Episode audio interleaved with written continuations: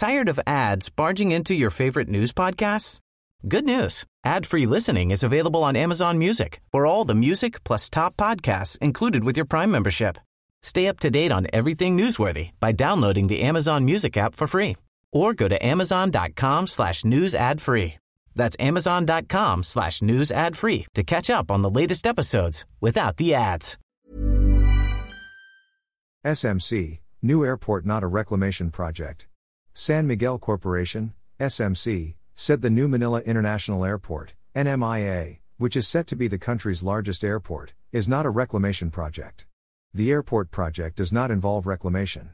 The project site has existing, valid land titles indicating its original status as land, SMC President and Chief Executive Officer Ramon S. Ang said in a statement on Friday.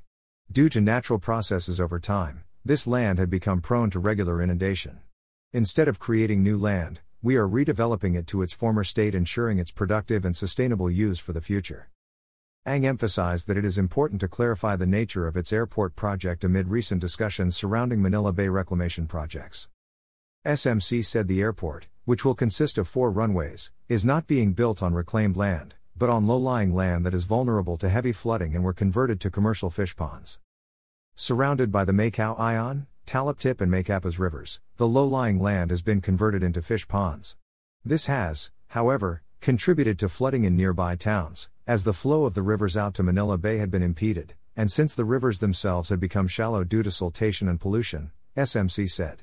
Ang said land redevelopment is being done with international experts and partners, among them a global services expert, to follow international standards in environmental and social impacts mitigation.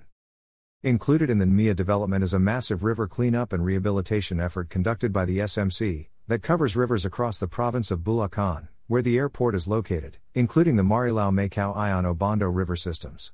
This is to address the flooding problems in the province, including the recent Typhoon Egay.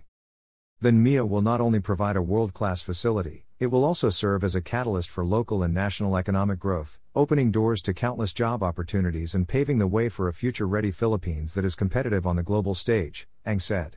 Ang also said SMC is staying committed in ensuring that the NMIA development will uplift the lives of Filipinos and will balance progress with responsibility. President Ferdinand Marcos Jr. ordered the suspension of 22 Manila Bay reclamation projects pending a review of their environmental impact. The projects were approved under the administration of his predecessor, Rodrigo Duterte. Tired of ads barging into your favorite news podcasts? Good news. Ad-free listening is available on Amazon Music for all the music plus top podcasts included with your Prime membership. Stay up to date on everything newsworthy by downloading the Amazon Music app for free or go to amazon.com slash news ad free. That's amazon.com slash news ad free to catch up on the latest episodes without the ads.